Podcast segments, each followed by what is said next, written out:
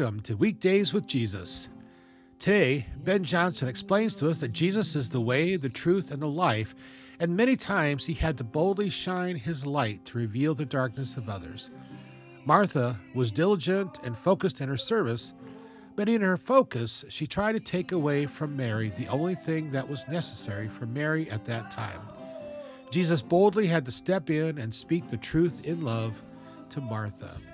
As Christians, we have been called to live a life of love that is bold as we live not just for what feels right, but we live for what is right. Our song at the end of today's podcast is a live version of a new song called Kingdom of Peace, written and sung by Nathan Tournear. But first, our message from Pastor Ben.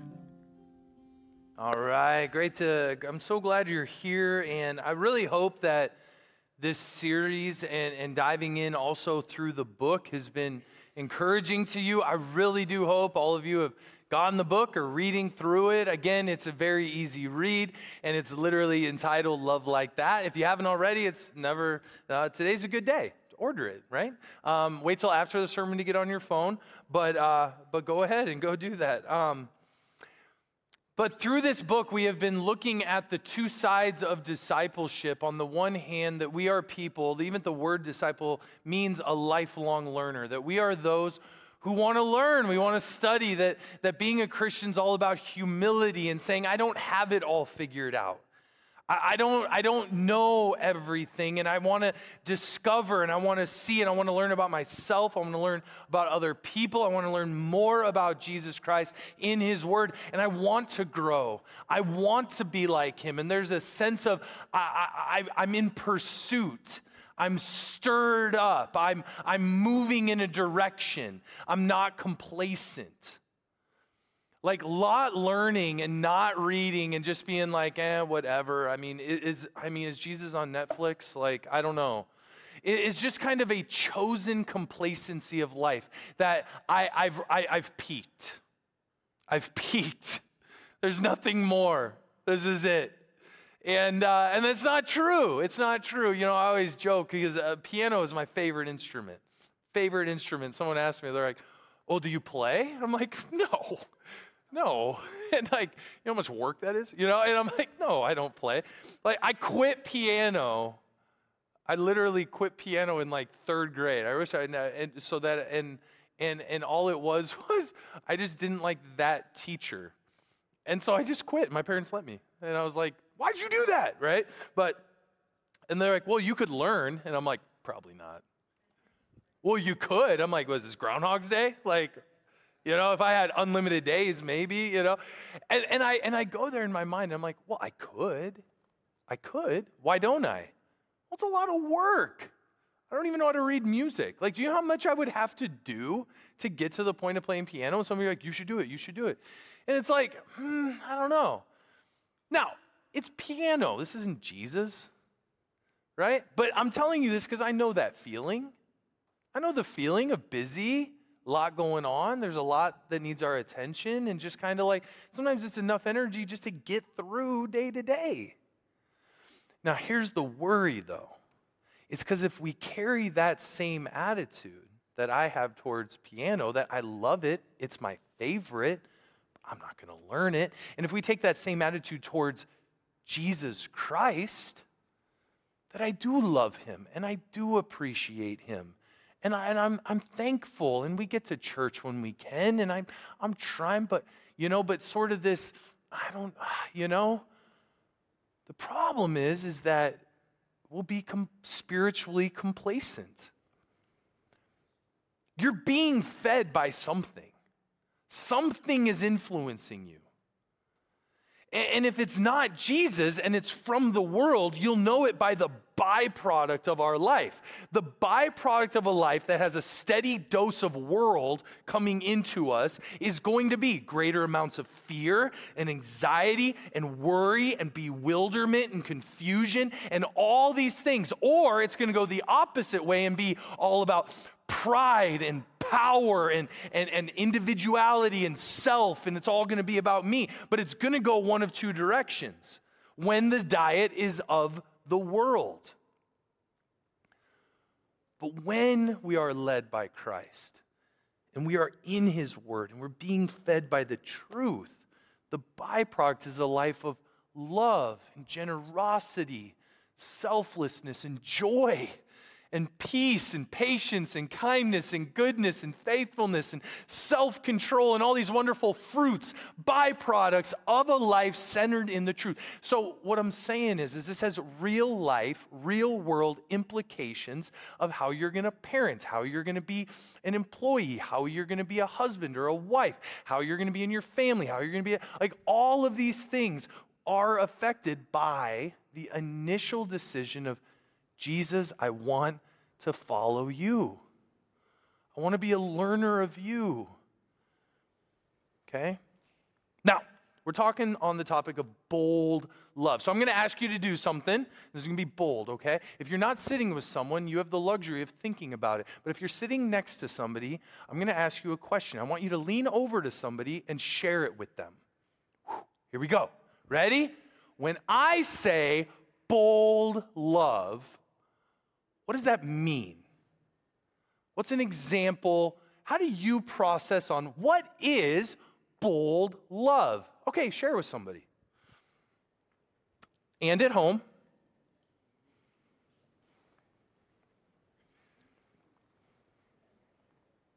It could be a kid. If you want to move, you can.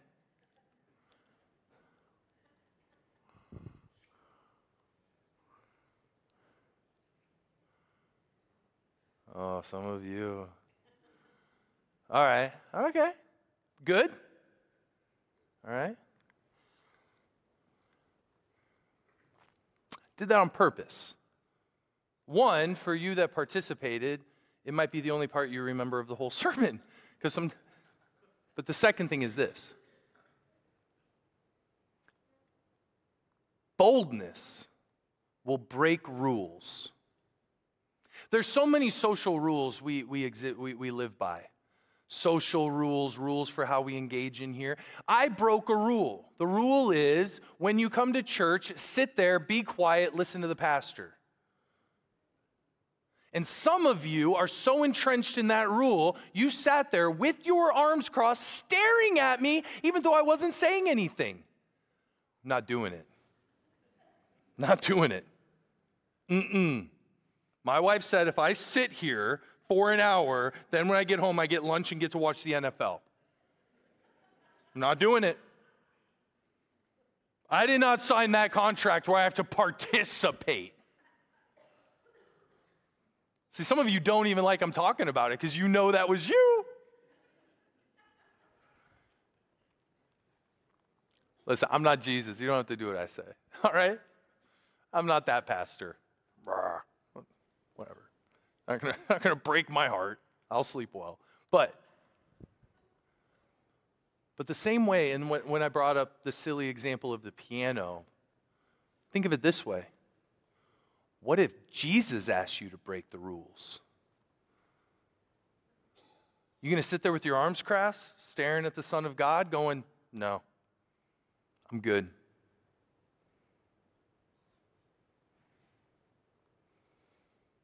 Jesus has to crack us out of our chosen comfort zones in order to lead us in a bold love that will actually do things in this world.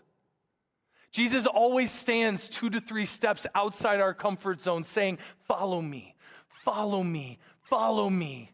And, and, and so often we just, we're just like, No, it's just, that's a lot of work. I'm uncomfortable with that. You're going to make me do things that I don't naturally want to do. And it's just, you know, it's easier if I just, can I just work from home today? Can I just go home? I don't want to talk to people. I don't want to work on myself. I don't want to think about my feelings. I don't want to bring up my trauma. I don't want to forgive people. I don't know. No. Can, how about this? Can I just go home, eat something, get something to drink, and just mind numb myself in some cheap entertainment, please? And I'll just do that till I die, and then we'll talk about it in heaven. Jesus goes, No. No, I love you way too much. No, I got stuff for you to do, man. I put myself inside of you for a reason. I love you. Now let's get over you and get going. Discipleship. All right? It's a full contact sport. No one gets to ride the bench on this one. So today we're talking about being bold. All right, we'll come back to you a little bit on this one about how much Jesus cares about it. But first, let's just let's just hit a story of bold love. Okay? This is John 2, 13 to 22, and it's the story of Jesus cleansing the temple. All right. Now, you wouldn't initially look at this story and be like, oh, yeah, that's a story of love, but it is. It is real love. And, and the reason this story is so powerful is it says a lot about a person about what they get fired up about. Like, what gets them going. Like, have you ever had a conversation with someone and they get really fired up about a particular topic and you find yourself looking at them, not in a sense of judgment or, or that I'm wanting to argue, but more of like, it's astounding to me you care so much. It happens in church all the time. People go get like really agitated about things, and you're like, it's okay. 90% of the time, it's a massive first world issue, right? Where if we just bring this into context, I think we'll be all right. But sometimes it's like things that are just very much of the world, and sometimes it's just what we've been feeding on. Because the more people that tell you this is a big deal, you should care about it, you're probably going to find out, oh, it's a big deal, I should care about it. But what people get fired up about says a lot about them good, bad. This is a story of Jesus getting fired up fired up. So let's just jump in. Now, there's a little bit of context, all right? And context is important, especially in the Gospel of John. So let me just bring you into the story a little bit, okay? John, disciple of Jesus, wrote the Gospel of John around 70 AD, the last gospel to be written, okay? So we know that he was working off of the other gospels, which is why 90% of the gospel is unique to the Gospel of John alone.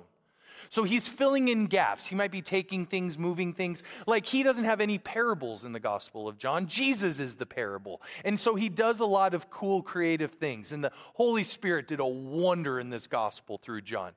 By far my favorite. All right. Sorry, Matthew, Mark. All right. I'm just saying. Luke. Luke's good too. They're all great. I'm just kidding. But but it's interesting because John brings up the cleansing of the temple in the first year of Jesus' ministry. The others' gospels bring it up in the third year of his ministry. So we know that Jesus cleansed the temple twice, probably a third time in the second year of ministry just to stay consistent, right? But this one's brought up. Now, in the other gospels, what was Jesus doing at this time? They're accounting of him going into the wilderness and praying and being tempted by Satan. Okay? Then later, when the other gospels bring up the cleansing of the temple, what's John talking about? The first Gentiles, the Greeks who are coming to faith. That's going to be important. There were three primary festivals in the Jewish year the Feast of Tabernacles, the Feast of Pentecost, and the Feast of Passover. And the Pharisees had made an oral law, meaning they made this up. It's not in the Mosaic law that, you know, but that anyone within a certain vicinity of Jerusalem was mandated to travel to Jerusalem for the festivals. The population would swell from about 250,000 to well over a million people during the festivals. It's a divided time, it's a powder keg. The Romans would come, keep the peace. This is a crazy time happening right now in Jerusalem. Jesus travels to Jerusalem with his disciples, and he notices something. Usually, the marketplace or the bazaar where you would buy the things for sacrifice in the temple was located on the Mount of Olives outside of the city. You would go there, you'd buy the things, and then you'd come in to the city and sacrifice. The Pharisees decided to take it from outside of the city to right into the temple grounds. And not just anywhere in the temple, they brought it to the court of the Gentiles. Basically, a massive move of saying, we don't care about you anyway. So we're just going to let all the sheep and oxen do their stuff in the court of the Gentiles. The place dedicated for prayer and sacrifice and the love of God is just being defecated all over by a bunch of animals. And the Pharisees are like, this works, more convenient.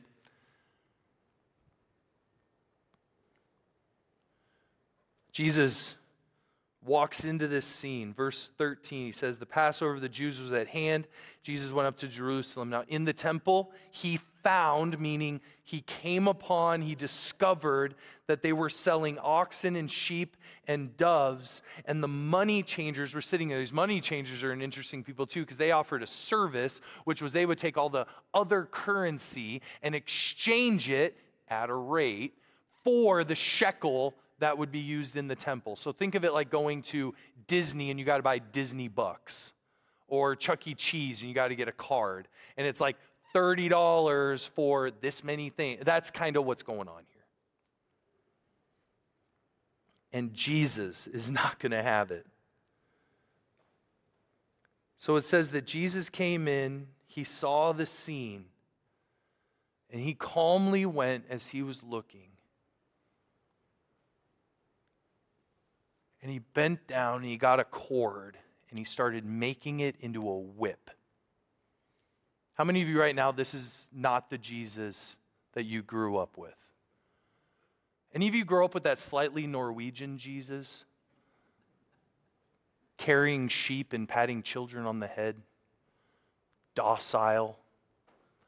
You grow up with a whip wielding Jesus? He calmly, passionately goes, This is not going to fly. And he gets up with this whip.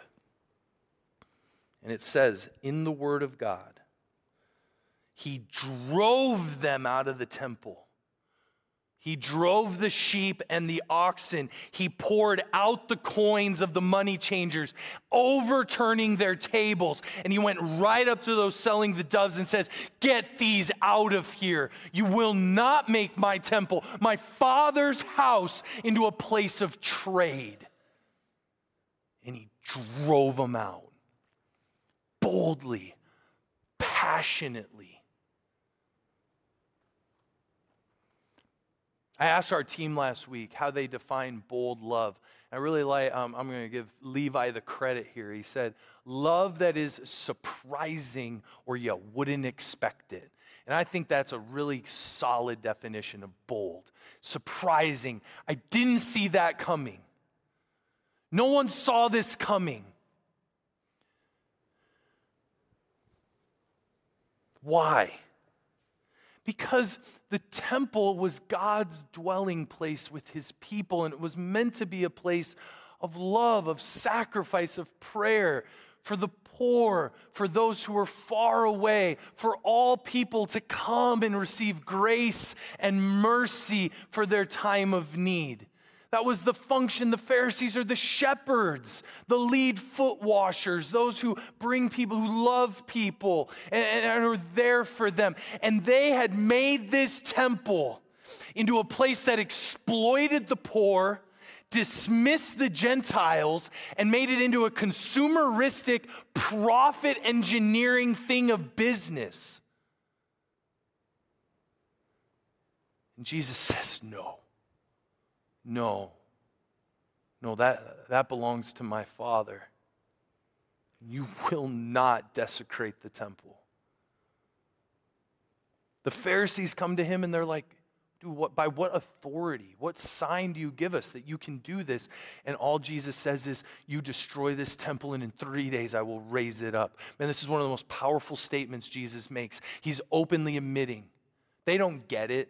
John's gospel is all full of misunderstanding. What's Jesus saying? He's saying, I'm the Holy of Holies. I'm the presence of God with his people.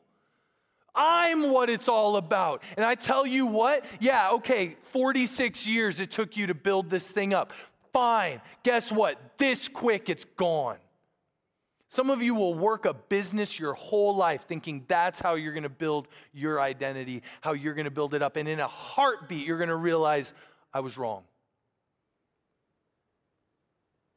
Some of you are going to do a lot of things for a long time in your life to wake up and go, oh my gosh, that is not the purpose. Jesus is saying it's not about the building because they were in love with this building, a 35 acre complex, would have easily been one of the seven wonders of this world. It was beautiful and expansive, and Herod poured so much money off the backs of the people into this beautiful building. And these people were in love with the power and the prestige and, and, just, and just what this represented. And they lost the heart of what it is. And through a cord of whips, Jesus had to remind them. Now, if Jesus gets this fired up, one, it's worth paying attention to. Secondly, it's worth asking the question, why? Why is Jesus this fired up over the temple? Because Jesus is all about the love of God dwelling with his people. For God so loved the world that he sent his one and only Son. Whoever believes in him will not die but have eternal life. That God's all about coming to his people, and he has a zeal for his dwelling place. Now, in light of that knowledge, what do we do with this verse? Would you read it with me? Do you not know that you are God's temple and that God's Spirit dwells in you? If anyone destroys God's temple, God will destroy him, for God's temple is holy and and now I want you to substitute the last word you for me or for I am. And I am that temple. What? Do you think of yourself that way?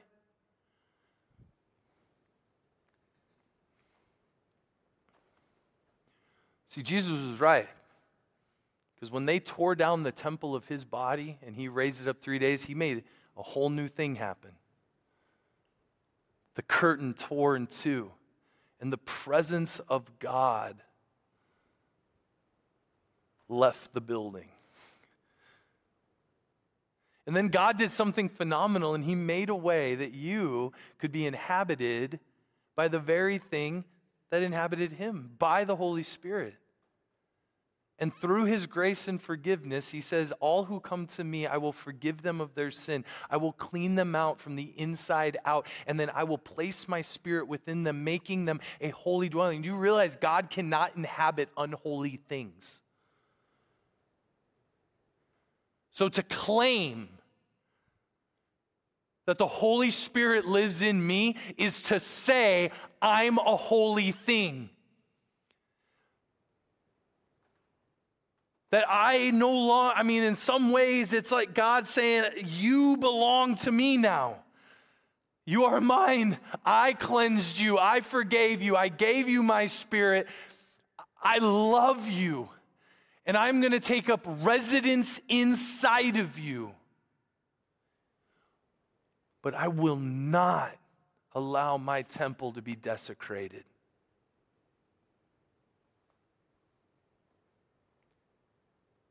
You want a bold prayer of your life? You talk to Jesus and just say, Hey, Jesus, in the same way that you made a whip out of cords and went and cleansed the temple, here's the bold prayer. You ready? Do that in me. Drive the consumerism out of my soul. God, crush my pride.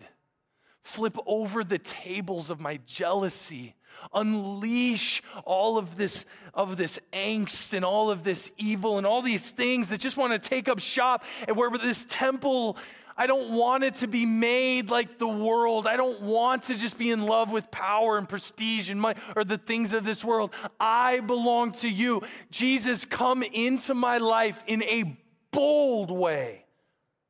And this goes for every single one of you. It doesn't matter your age, you're a temple. Some of you look in the mirror and you just see negativity, you see things that you don't like. It's not, it's not who you are. We honor, we respect the temple. We don't pollute it, we don't give it away. We honor it, we keep it healthy, we keep it safe. And each one of you is a, is a temple of the Holy Spirit. It's God's dwelling place on earth. It's not a building anymore, it's the church, the people. It's not 8301 Aurora Avenue, Gloria Dei. God doesn't live here, it's a building. This building could blow away, and guess what? The church is still here because the people are here. The people are what make it holy. The people are what make it sacred. Because and it's not because you're that special, it's because God lives in you. And you might not take yourself that seriously, but I'll tell you what, Jesus takes you very seriously. I remember the pathway of my life that even led to me being, I did not want to be a pastor. I grew up in a, my dad was a church worker, and this is the last thing I wanted. Oh, I was totally that pastor's kid that just rebelled. Rebelled. My first girlfriend I found in youth group, so I was like, I'll go. Yeah, I was, I was not a good kid, but, but systematically in my life, as I look back on it through hindsight 2020, I can see all the ways that Jesus was taking me seriously.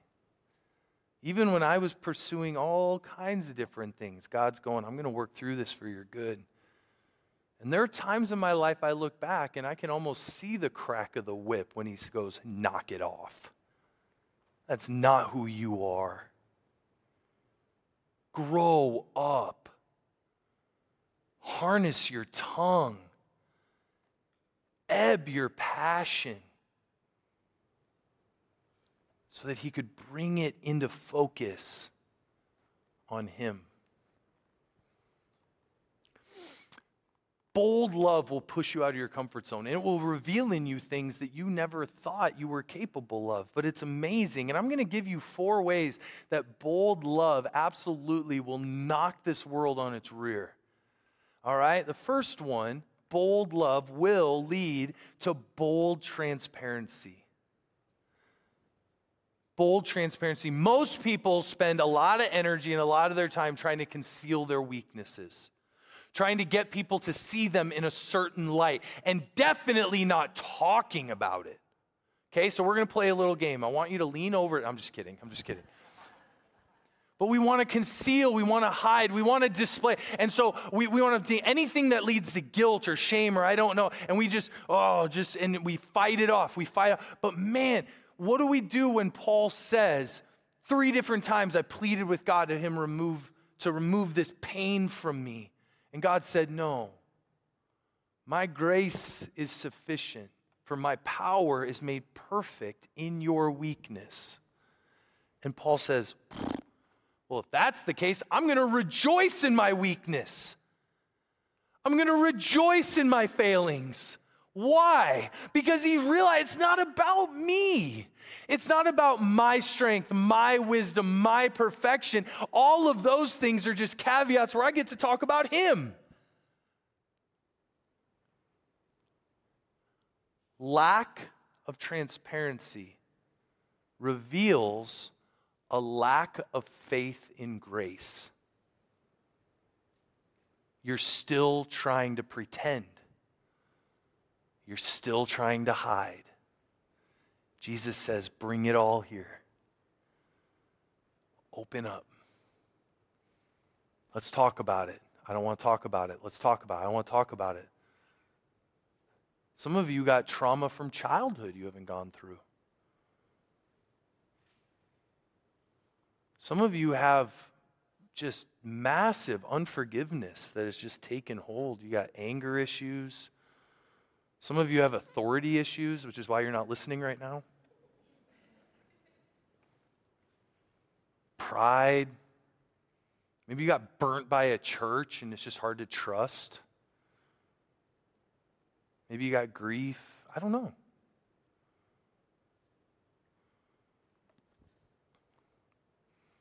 But it's the bold grace of Jesus. The bold love of God leads to a boldness. Now, I'm not saying you got to go spill your life story to everybody at Walmart or something. I'm not saying that. But some people are so fearful. And I'll be honest, I think your most powerful testimony is right through the vein of your weakness. And, and, and, nobody in the world likes to talk about weakness. Nobody wants to talk about that. They want to just know, I got it together, I I figured it out. So for you to boldly be able to admit, I don't know. Here's where I messed up. Here's addictions I struggle with. Here's how I hurt my kid. Da da da da da. Whatever. And here's what Jesus said to this how he forgave me, how he restored me. There's something powerful in that. Because then it gives other people permission to realize we're not a whole bunch of perfect little people that have it all figured out. We're a bunch of broken, busted sinners. We just know where to go with it. And we want others to come with us. Bold transparency and vulnerability, but also bold truth. We are those, and I'm not talking bold truth like the world needs to hear what you think. Like, enough of that. Like if your statement starts with, well, you know what I think? Don't care. Don't care. Oh, that's mean. No, it's not. You're just not God. The, the world doesn't need to hear what you think about them. The world needs to hear what God thinks about them. The world needs the truth of the Word of God, the love of God, and, and His design. They need this. So, on the one hand, some of you need to back off what you think and get more into what he thinks. And some of you, though, know, know what he thinks, and you got to get loosened up to talk about it. Some of you grew up in that be seen, not heard, silent type. But I'm telling you right now, man, there's some husbands in this room right now. Man, you need some bold transparency and some bold truth in your family. The strong silent type's not biblical. I don't know where you got that. John Wayne? I don't know. It's not Jesus. Jesus cried. Jesus laughed. Jesus taught. Jesus came and hugged people. Jesus was boisterous. This whole, like, I will protect my family. It's not being a dude, it's not a man, all right? Jesus is a man. Be like him. Leave Liam Neeson to himself, right? But there's a bold truth. There's a lot of weird lies going on in our society right now. Weird arguments, a lot of things going on.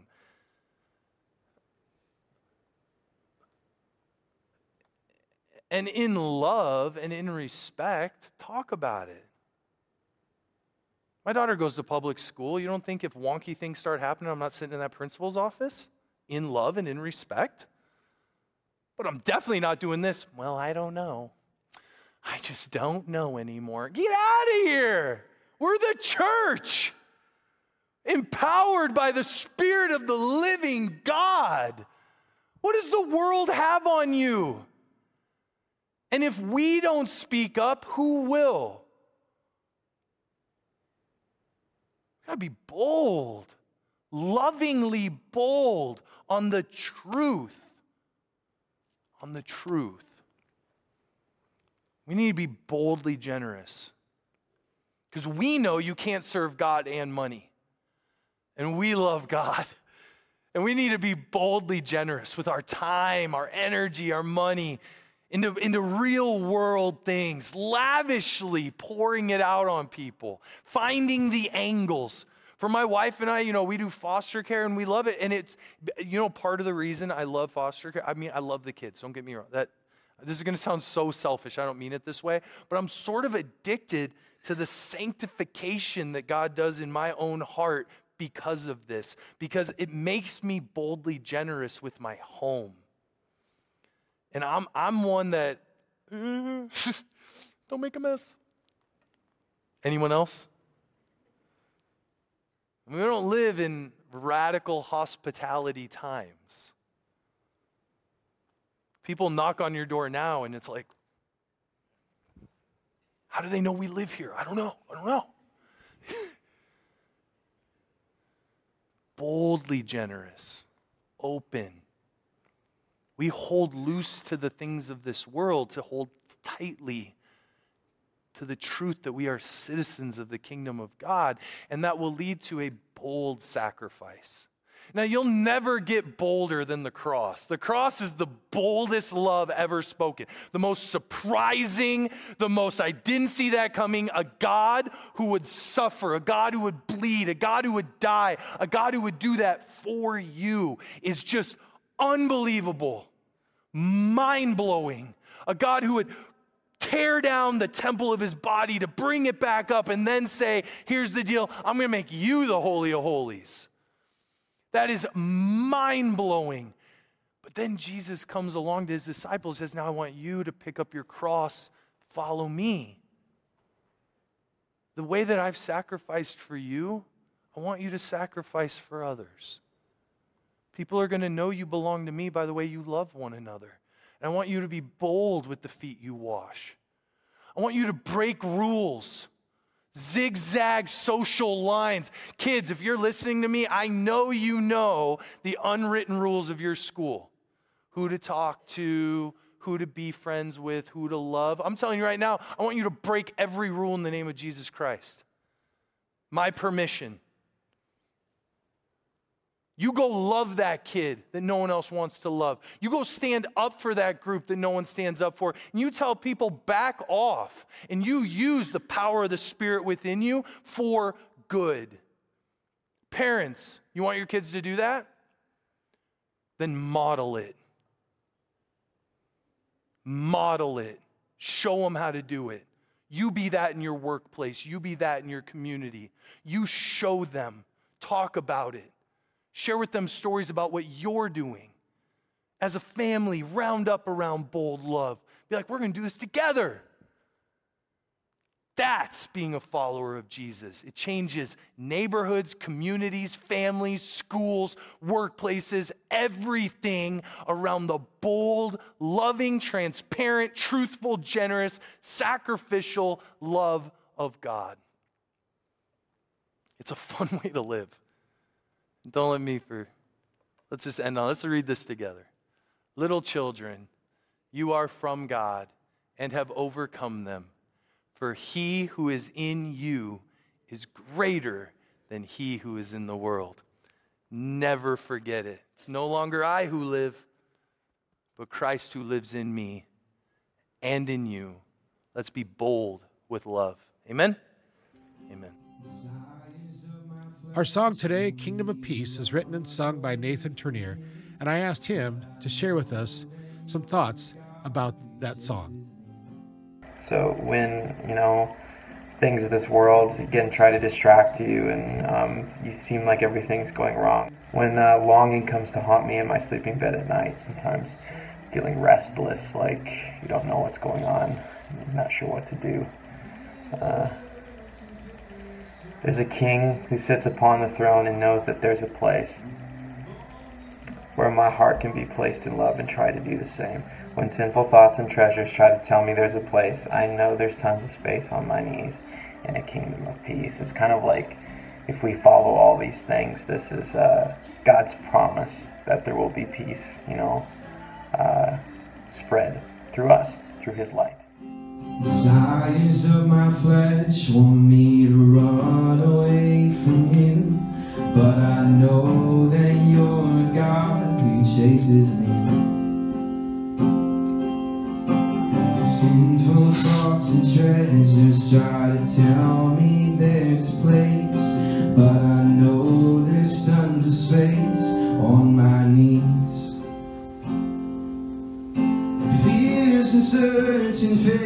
failures try to tell me it's not right.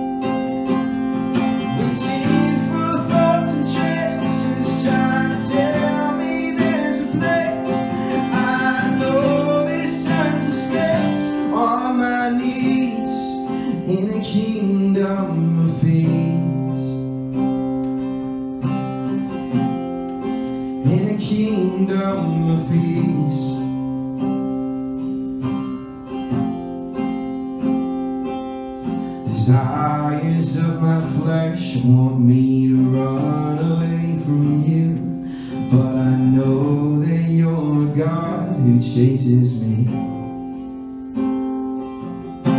Sinful thoughts and treasures try to tell me